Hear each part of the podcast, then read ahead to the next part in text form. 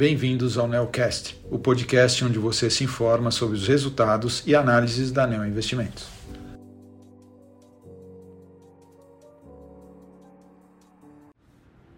Olá, meu nome é Daniel Salomão e sou um dos gestores da estratégia de ações Equity Hedge da Neo Investimentos.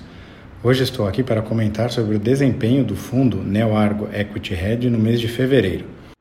O fundo rendeu menos 2,20% em comparação com o retorno de 0,92% do CDI no mês. No acumulado do ano, o fundo apresenta um retorno positivo de 1,96% versus um CDI de 2,05%. As posições do fundo Equity Hedge são divididas em dois grupos, os quais são as posições direcionais e as posições de valor relativo, ou também chamadas de long and short. Durante o mês de fevereiro, as posições direcionais, que representaram em média 7,60% do patrimônio do fundo, tiveram uma contribuição negativa de 0,59%.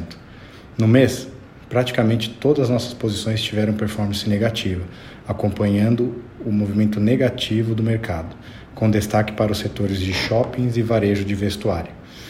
Agora entrando na performance da estratégia long and short, tivemos um mês bastante ruim, com retorno negativo de 2,26%.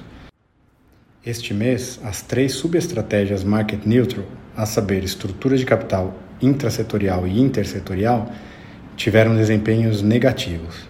A estratégia estrutura de capital rendeu menos 0,37%, com destaque negativo na posição relativa de Bradespar contra Vale as posições intrasetoriais, que juntas perfazem a maior alocação do fundo, tiveram contribuição negativa no mês de menos 1,61%. As perdas aqui foram concentradas nos setores de shoppings, consumo cíclico e setor elétrico. A estratégia intersetorial teve desempenho negativo de 0,28%, proveniente das posições relativas compradas no setor de varejo, sendo elas Carrefour e Lojas Renner. O desempenho do Ibovespa em fevereiro foi muito ruim, caindo 7,50%, um dos 10 piores desempenhos mensais dos últimos oito anos, em função de todos os ruídos vindos do novo governo e seu embate contra o Banco Central e de dados de inflação piores nos Estados Unidos.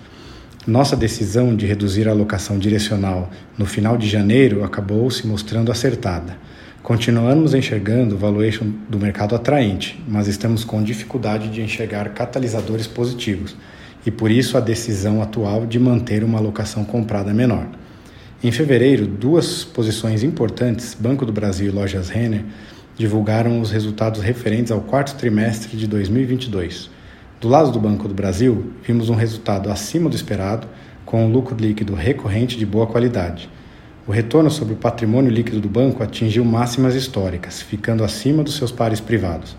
Em adicional, o banco divulgou um guidance que indica um lucro esperado para 2023 acima de nossas expectativas e das expectativas do mercado em geral.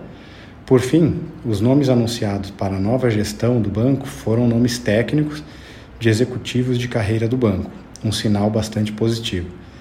Mesmo com todas as surpresas positivas, o Banco do Brasil continua negociando a um múltiplo de preço sobre lucro corrente de 3,5 vezes e indica um yield de dividendos superiores a 10% no ano.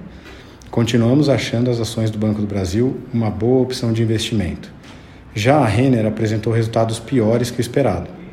O clima durante o último trimestre do ano, a Copa do Mundo e um cenário macro um pouco mais desafiador impactaram as vendas da varejista e a rentabilidade do seu negócio financeiro.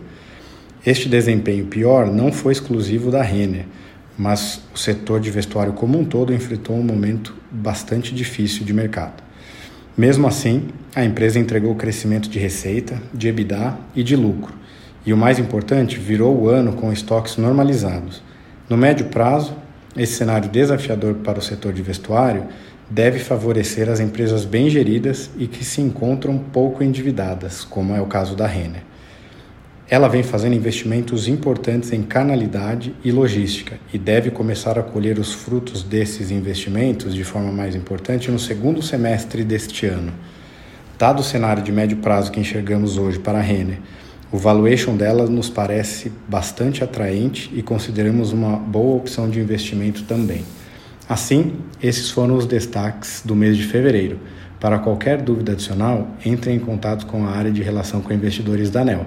Agradeço a atenção dos ouvintes e até o mês que vem.